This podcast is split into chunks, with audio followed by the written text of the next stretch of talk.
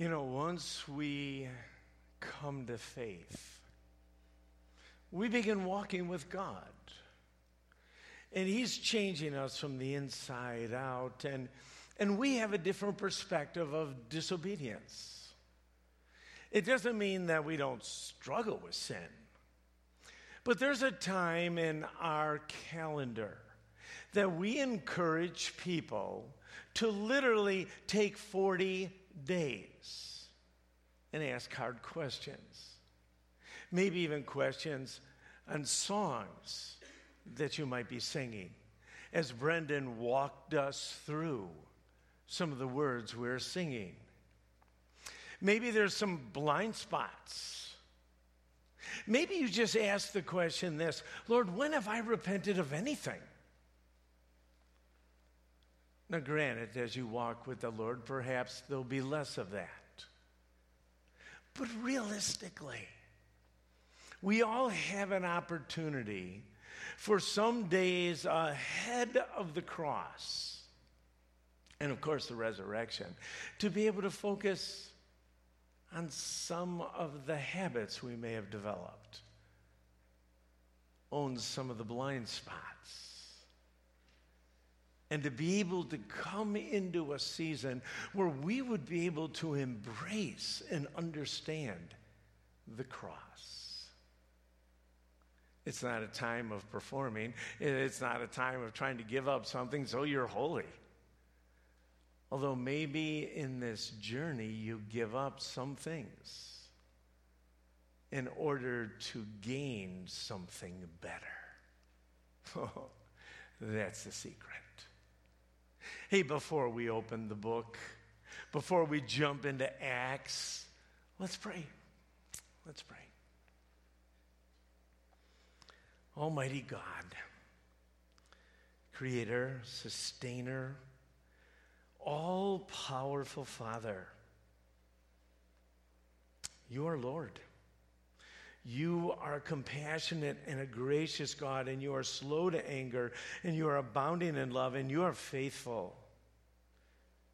We today, Father, as your people, those you call your sons and your daughters, we come before you boldly.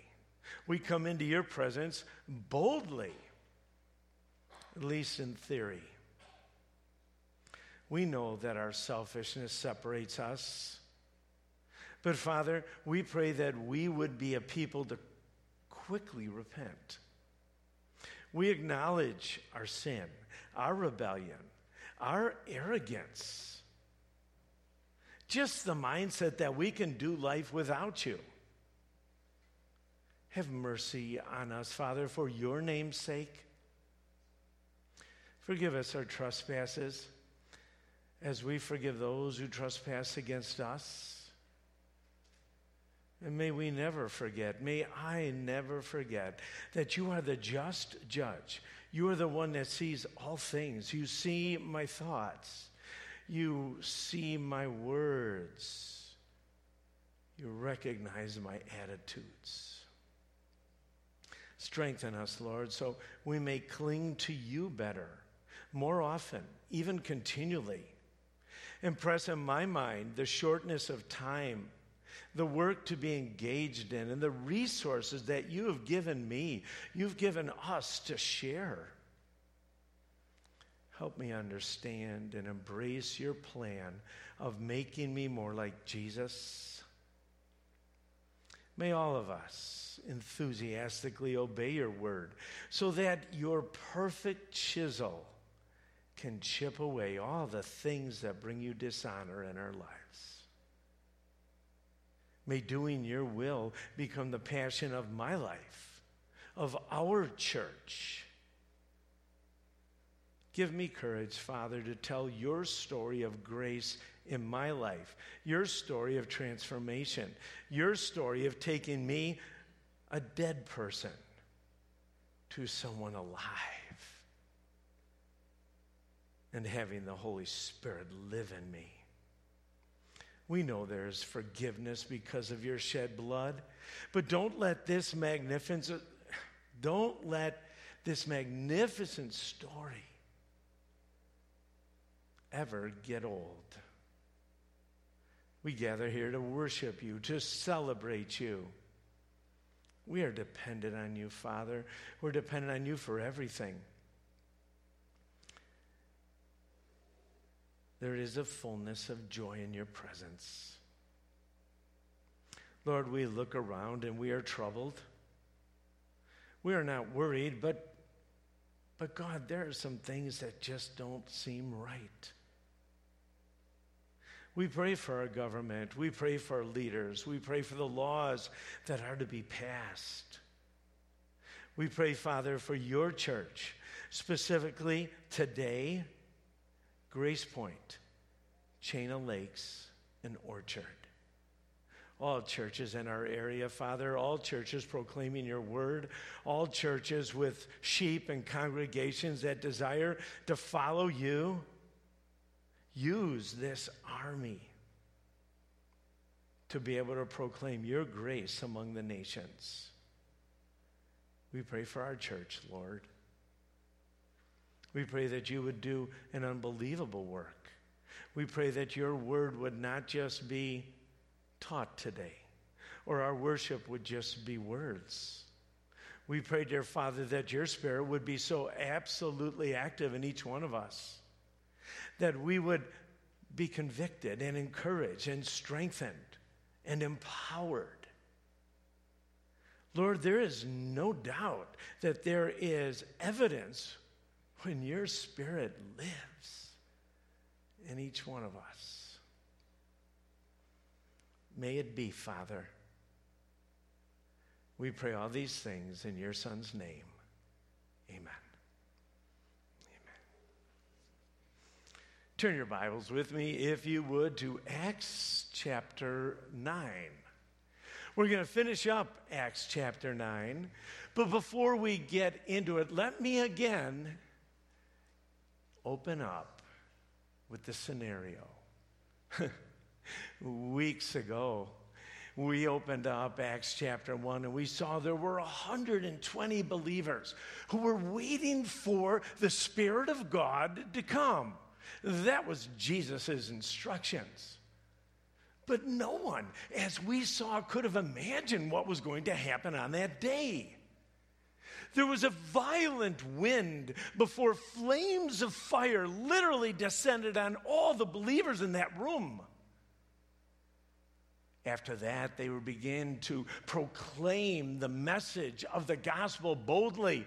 And there were thousands of people that came to faith, thousands of people that heard about the Messiah, that put together that Jesus loved the world. He died on the cross, and He paid our debt for sin so that we might be able to have the Holy Spirit live in each one of us and that we might be able to represent Him wherever we are. And that someday, someday, as again Brendan shared, that we will shut our eyes and it will be a moment and we will spend eternity with God. Then we read in Acts chapter 2, verse 42, that community happened just naturally. These believers got together and there was teaching, and there was fellowship, and there were meals, and they focused around prayer. And again, some of us think those are check boxes. Well, okay, I, I, I, need to teach. I, I, I, need to have fellowship and accountability. I, I need to eat a meal and I need to pray. And boom, there's the church. These are marks of the church. But more or less, these are marks of someone that walks with God. That it is just a natural thing. You are thirsty and hungry to be fed. You desire deeply to walk along with other believers and encourage them and help them on the journey. You love spending time together with them so that you can do life together. And you are so dependent on God. So you're praying for each other and for your neighbors. And for you just fill in the blanks. You're just talking to god all the time. And this is what happened in this early church. It was contagious. It was something that god was using. And then the enemy. The enemy was most active early on. But god's plan couldn't be thwarted Hypocrisy and dishonesty came to light, and these sins were judged. Conflict ro- arose within the ranks, but there was resolution, and the church kept advancing. Nothing could stop it, even persecution. Persecution that began to mount outside the walls of the church. And we read about Stephen standing up and proclaiming God's word and being stoned to death for his faith. We also read this guy, Saul. he was an enemy of the church and he ramped it up, trying to put Christians in prison and destroy the church. That was literally his passion. Had another deacon in this persecution listened to God and literally left Jerusalem and went to a despised people where there was a revival. no one could have pictured this. And then he met with a foreign official in another part of the world. And they ended up just going up the coastline of Israel, proclaiming God's word. So the word was going out. The gospel was spreading. People were coming to faith. And then, if you're with us last week, it doesn't get more shocking. Folks, we've read these stories, we see these stories, but if you put it in a context, you're going, no, this cannot happen the number one enemy of the church. Saul, the super creep. He gets saved? Come on. He's the last guy, remember? You have your list of people that might come to Jesus. Paul isn't even on your list. He is so far. Go like, no, no, no, this is not going to happen. But God, He not only meets Saul, He transforms Saul. And then Saul isn't this kind of casual Christian. He starts proclaiming the gospel everywhere. This guy ends up writing over half the New Testament. Yes the worst of the worst. He showed us the transforming work of the Spirit. That should absolutely inspire each one of you. Now, again, you may be the worst of the worst. I, I don't know. Me too. But see, that's inspiring. How cool is that? That God used Paul. I think last week we were reminded again that following Jesus means service and suffering. That, that we are saved in order to be on mission with God. But as you are, things will get rough. And I loved that. I don't know how many of your small groups went this direction, but I loved how Saul's coming to faith actually modeled for us how to make disciples. Well, Rick, I, you know what? I led this person to the Lord. How do I help them? Just go back to Acts chapter 9. Paul got saved. Paul spent some time with Ananias. Paul then got connected in a community. Paul went away and got some training. Paul came back and absolutely rocked the world. And he started making disciples all over. How cool. Now, this week, I know, you're pretty excited. You know, I, I get it. This week, miracles are going to abound. And people are going to continually respond to the gospel, to this message. And it wasn't just a message that was just taught on a Sunday, it was a message that absolutely was taught all the time. Let's look. Acts chapter 9. We're going to start in verse 31. You can follow along in your Bibles or behind me on the screen. The church then had peace throughout Judea, Galilee, and Samaria. And it became stronger as the believers lived in the fear of the Lord. And with the encouragement of the Holy Spirit, it also grew in numbers. Meanwhile, dun, dun, dun, oh no. Meanwhile, Peter traveled from place to place, and he came down to visit the believers in the town of Lydda. There he met a man named uh, Aeneas, who had been paralyzed and bedridden for eight years. Peter said to him, Aeneas, Jesus Christ heals you. Get up, roll your sleeping mat. And he was healed instantly. Then the whole population of Lydda and Sharon, which is a region, saw Ananias walking around, and they all turned to the Lord. The church had peace. It was growing stronger. And in just verse 31, just in a very short blurb, Dr. Luke, who's given us this history, puts it in perspective. These folks were living in the fear of God. You're going to hear over and over in the book of Acts on how God's fear was a motivator. The folks in the early church didn't take God lightly. They weren't casual about His word, His working. And when God said something, they seemed to believe it. They spend time listening and obeying and sharing and serving. I just don't get the sense that there was a lot of casual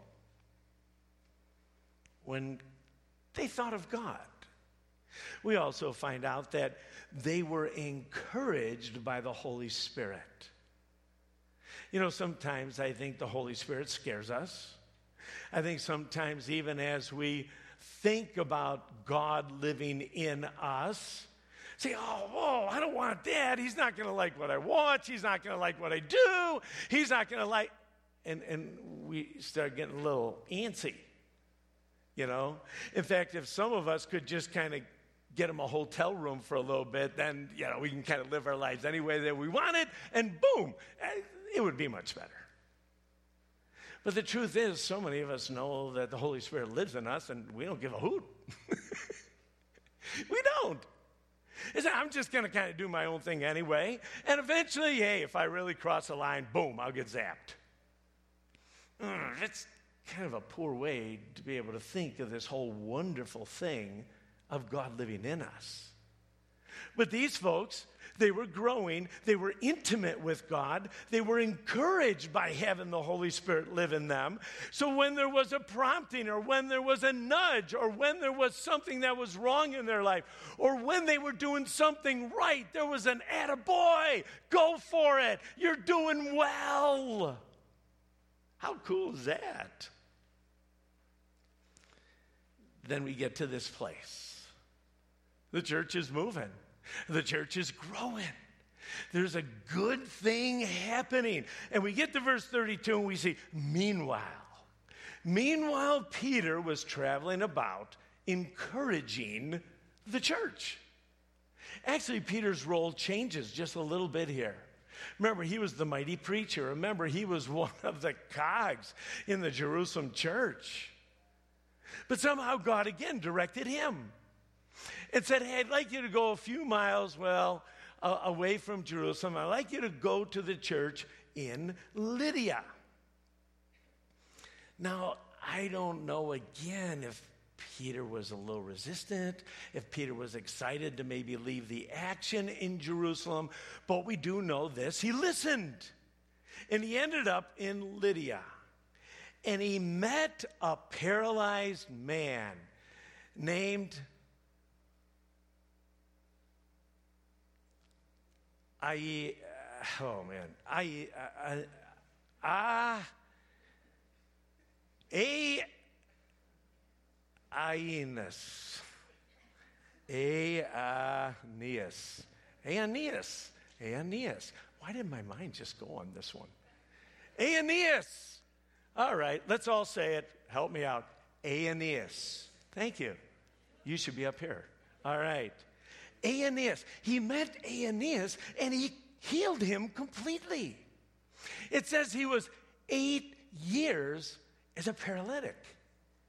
I'm not exactly sure all that was involved there, but I know this there was little hope in the century. Little hope. He would absolutely exist in exactly the same way. In that culture, you were looked down upon if you couldn't contribute to the culture. So, really, in some ways, he was thought of as a pain in the neck. Eight years of existing but Peter came. And Aeneas, he was healed immediately. Doesn't tell us much more about it, but I think this. I believe this was an advertisement of the freedom and the empowerment that comes from following Jesus. I don't know if Peter healed any others. I don't know if he was the only one. But if you look at his life, it was a perfect illustration of saying when Jesus comes into your life, there's fulfillment, there's joy. The risen Christ enabled the paralyzed Aeneas to arise, leaving his past life behind. Now, what was really cool here is that everyone, the scriptures tell us in that region, all those that saw Ananias walking around turned to the Lord. Basically, Peter's message was, was authentic, uh, was validated by the miracle. Luke uses the phrase turn to the Lord to mean that they became followers of Jesus. This clearly meant that believing and being baptized and receiving the Holy Spirit was part of it. In fact, turning to means turning away from self, from stuff, from success, for life. He turned to the Lord as Savior. And what a beautiful picture. Let's go to Acts chapter 9, verse 36. Another amazing thing happens. There was a believer in Joppa named Tabitha, which in Greek is Dorcas. She was always doing kind things for others and helping the poor. About this time, she became ill and died. Her body was washed for burial and laid in an upstairs room. But the believers had heard that Peter was nearby at Lydda. So they sent two men to beg him, Please come as soon as possible. So Peter returned with them. And as soon as he arrived, they took him upstairs, uh, took, took him to the upstairs room. The room was filled with widows who were weeping and showing him the coats and other clothes that Dorcas had made for them. But Peter asked them all to leave the room. Then he knelt and he prayed. Turning to the body, he said, Get up, Tabitha. And she opened her eyes. When she saw Peter, she sat up. He gave her a hand and helped her up. Then he called in the widows and all the believers, and he presented her to them alive. Verse 42 The news spread through the whole town, and many believed in the Lord. And Peter stayed a long time in Joppa, living with Simon, a tanner of hides. Tabitha. I'm going to call her Tabitha because I like it better than Dorcas. But either one would work, okay? Tabitha. She lives in Joppa. We don't know a whole lot about her, but we know this she was a believer. And like today, believers who walk with God, they stick out. The biggest way they stick out is that they change from being selfish to being others focused. So her reputation was easy. She was a kind person and she was kind to everybody. And not only that, she helped the poor. Now, what we read helps us understand a little bit how important she was to this church, to this fellowship. Her death would devastate the church. So, as soon as she died, folks, well, heard about Peter. They knew he was in a town very close. Maybe even the miracle of the paralytic had gotten to them. Anyway, we know is that they sent some men right away to go get Peter. Now, what you may not understand is that realistically, all the folks in the church at Joppa um, thought for sure that Peter was going to do some kind of a miracle in the name of Jesus. The only reason we know this is that usually when somebody would die in the first century, they would be immediately, immediately buried. Or, or let me put it this way rather than burying her immediately, as would be in keeping with all the Jewish customs. Her friends just cleansed her corpse and put the body in a place where actual people lived. Now, that wouldn't be done back then in the first century. Deliberately placing a dead body where people sleep or eat just didn't happen. So Peter arrives and he goes up the stairs. The room is filled with widows. They're all crying. They all have bits of clothing that Tabitha had made for them. And there was Tabitha's body. Peter immediately saw Tabitha's impact. And let me again just remind you that the widows of the church understood that without Tabitha, they might not be taken care of.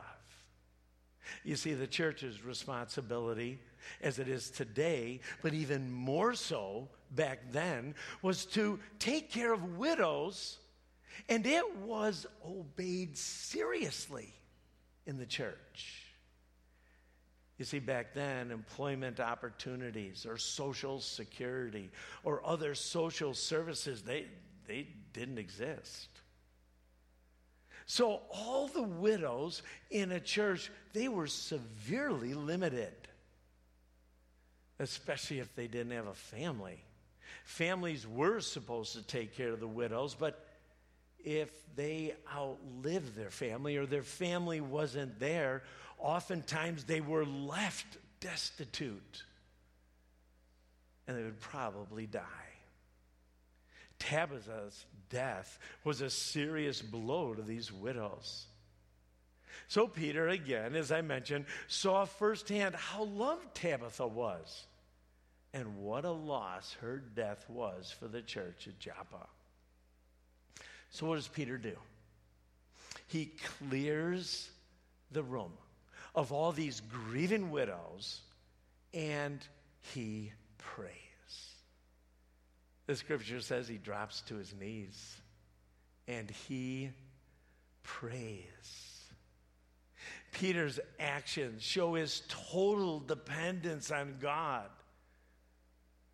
He fell in submission to God. Peter knew the only way this lady would breathe again is if God chose to do this. There, there was nothing he could do. Nothing. Peter's selfless humility stands, I think, in sharp contrast to many in ministry today who seek their own fame instead of seeking to exalt the name of the Lord Jesus Christ. Now, let me also remind you that while Jesus was walking on this planet, Jesus did all kinds of miracles. But there was one miracle that I think Peter especially remembered. And many of you know the story. It's found in Mark chapter 5 or Luke chapter 8 when Jesus raised Jairus' daughter from the dead. And, and, the reason I think this had an effect on Peter, because he was there, he used the exact same verbiage as Jesus used. When Jesus cleared the room, he looked at that little girl and he basically said, Little girl, arise. And those were the same words that Peter used. Not, not little girl this time.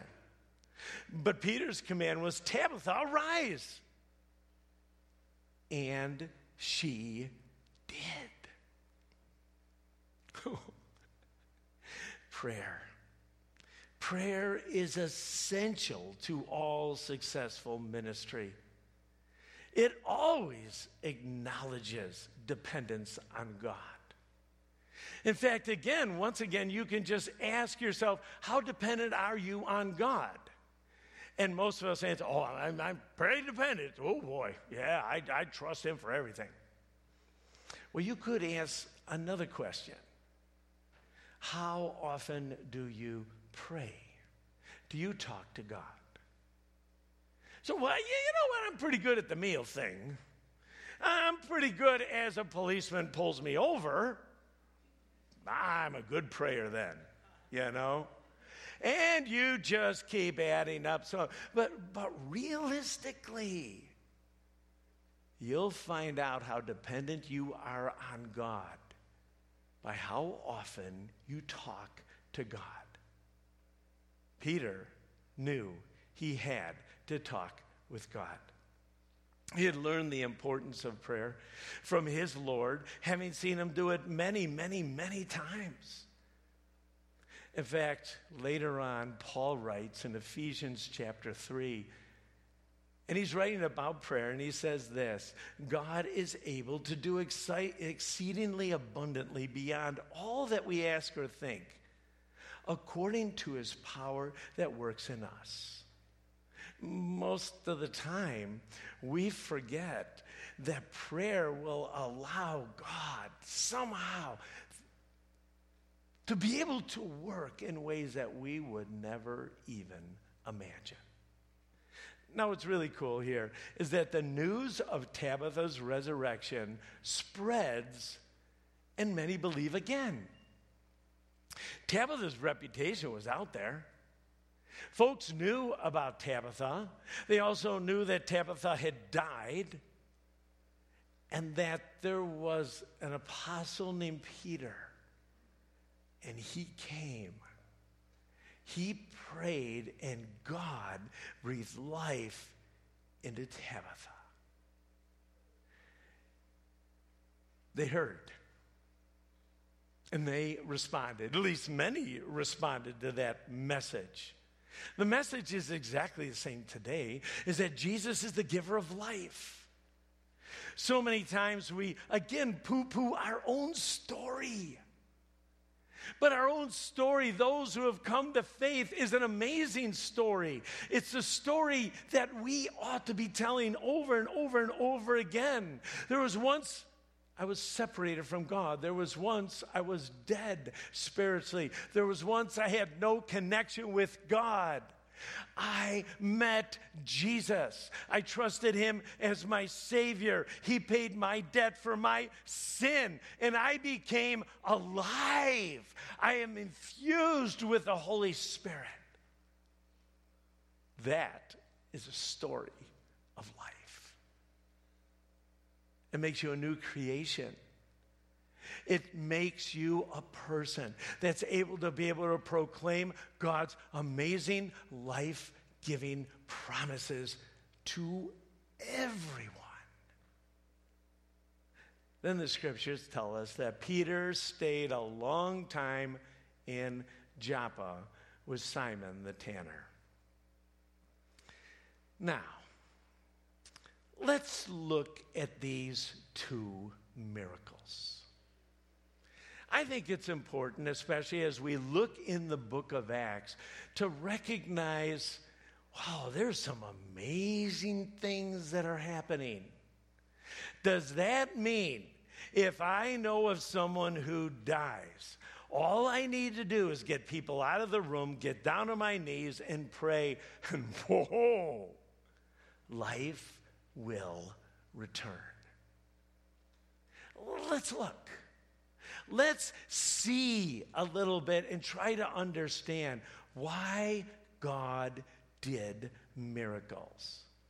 Now, let me put this a little bit in perspective. Even though miracles appear common in the Bible, miracles are in fact extremely rare in history.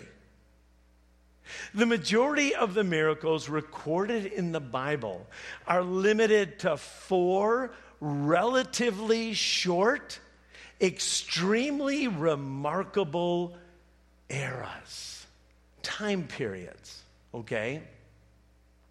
These times where God was exceptionally active were critical times in history when God was making a bold statement about his person, his message, and his plans.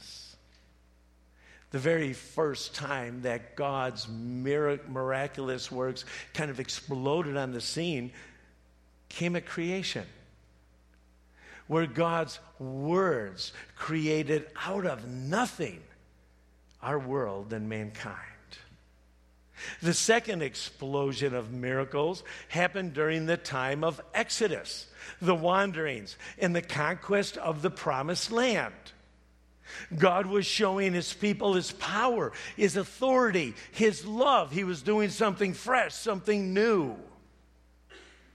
A third wave of miracles happened during the prophetic ministries of Elijah and Elisha.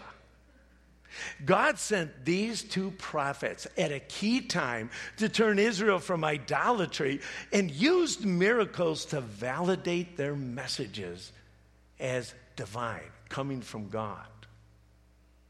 And lastly, the last wave of miracles happened during the foundational ministries of Christ and the apostles. Now, let me again say as we go a little deeper here I am not saying that God never worked in any other times. But overall, in all of history, God was exceptionally active during these four times, these four kind of eras. All right? When Christ was here, he ushered in the kingdom and fulfilled the prophecies of the coming Messiah through his many miracles. God then produced miracles through his apostles to validate the gospel message of Jesus Christ. During what we would call the apostolic era, the time between the Lord's ascension and the death of John, the last of the living apostles, the Holy Spirit gave preachers miraculous abilities. He did. God did this to validate that message of the gospel is the message from God. So, miracles, they had a legitimate role as well, acts of God that validated the gospel witness and as encouragements to faith to those who have eyes to hear and ears, now eyes to see and ears to hear. You do know that every time God did a miracle, every time Jesus himself did a miracle, then not everybody believed. And you would find that, whoa, that seems odd. But again, those who had eyes to see and ears to hear heard. The miracle was an undeniable display of divine power to draw everyone's attention to God and to validate the activity and the message. Now, there is some debate here.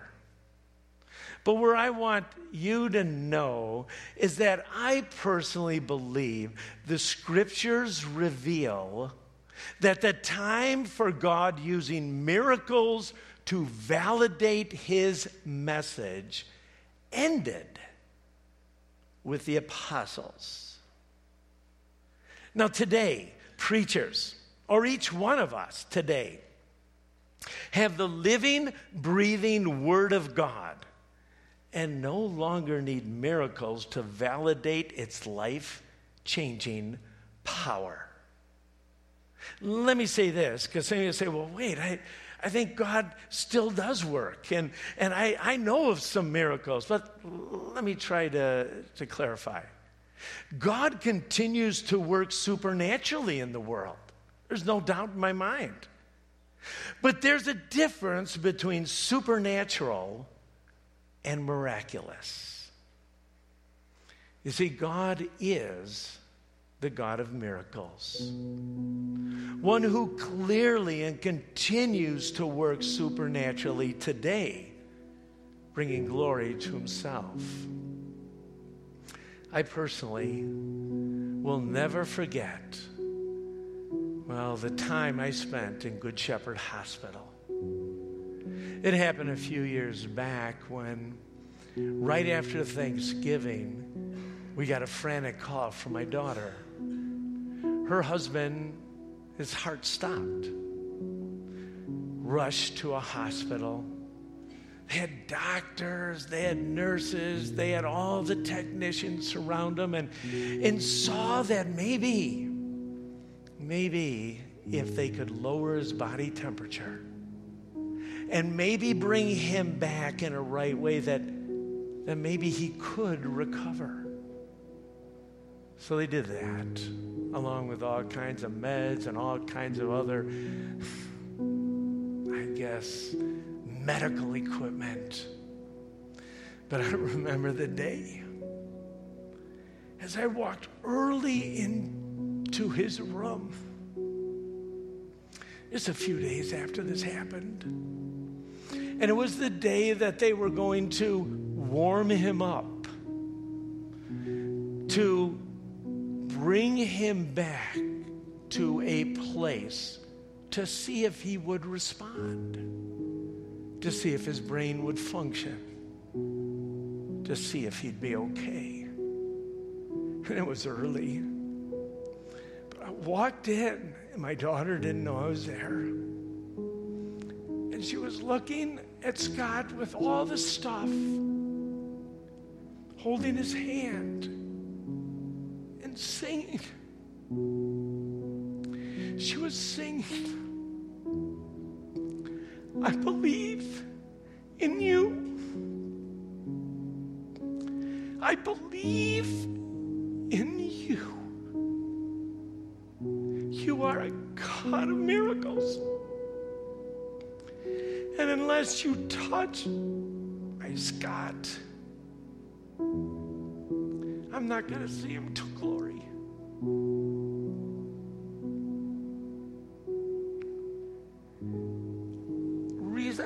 Won't forget that. You can understand. But I just cried out to God. God, I know your will. You don't know what's the thing. I don't know if you have plans for Scott. But God, please, I ask you, would you be merciful? Would you do a miracle?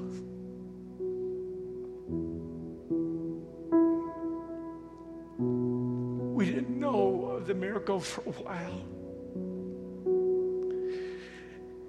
And God chose at this time to use doctors and medicine and therapy to be able to give It's breath and strength.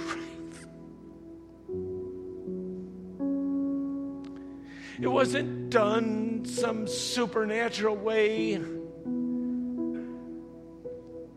that I might be able to stand up and validate God's special revelation. God just chose to work supernaturally.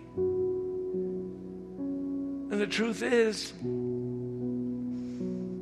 I've seen a lot of times where God said, I'm not going to right here.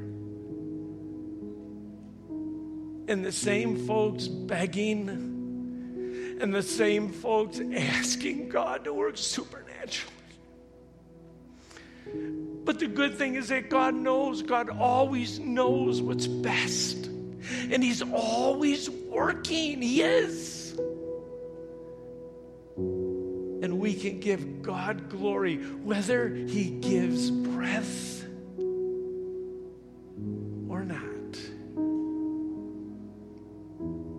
And that's our hope. You know, there's some things that just stick out to me, and, and I'm going to move through it pretty quickly. But one of the things I just noticed that Peter is growing. He's learning to get out of his comfort zone. He's going to places like Lydda and Joppa. He's being forced to kneel in front of a corpse. Know if he had any guarantees for anything. He just kept listening to God and God kept using him. And that was encouraging. I saw that God is a God in the business of restoration. God desires deeply to make people whole spiritually.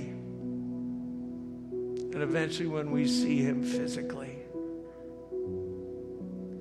you know, I see prayer is critical. Honestly, I, I don't understand how casual we are about prayer. I, I don't. I'm not here trying to even build up a program or this or that, but but there are so many times that we meet as a church to pray. And honestly, I don't know why this place isn't filled. I, I don't. We are so dependent on God. We can't move without God. We can't do ministry without God. No matter how talented. You know, I love this story, and, and I want to share it with you. There are five young college students that made their way to London to hear Charles Haddon Spurgeon preach. If you've been around here much, you, you know he's kind of one of my favorite preachers.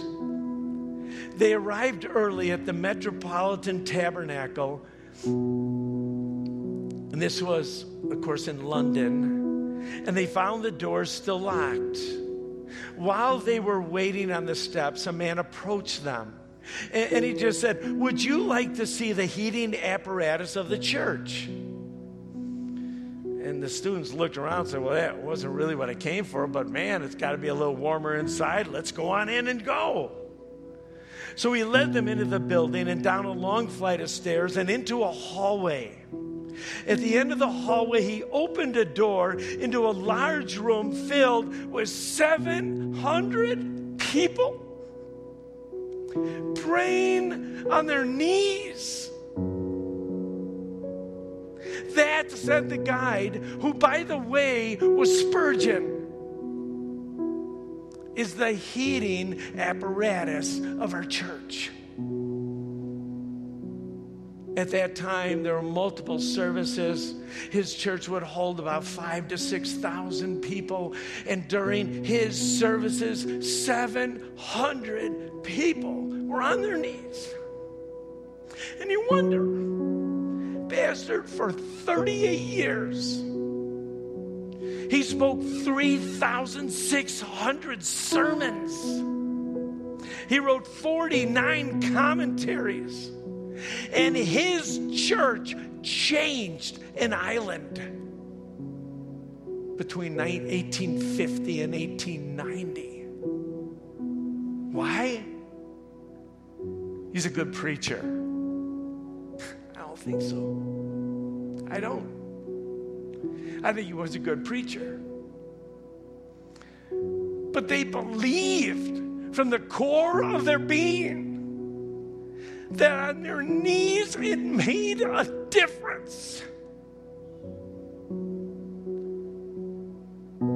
Peter knew he couldn't do squat.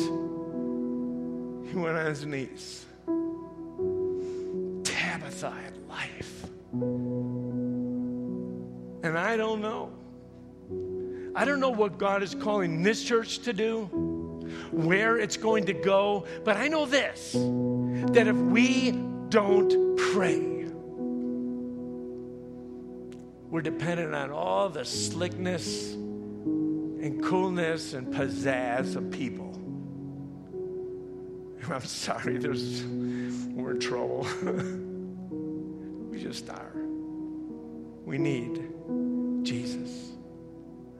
This church was devoted, devoted, not casually went to, but it was devoted to teaching and fellowship and meals and prayer.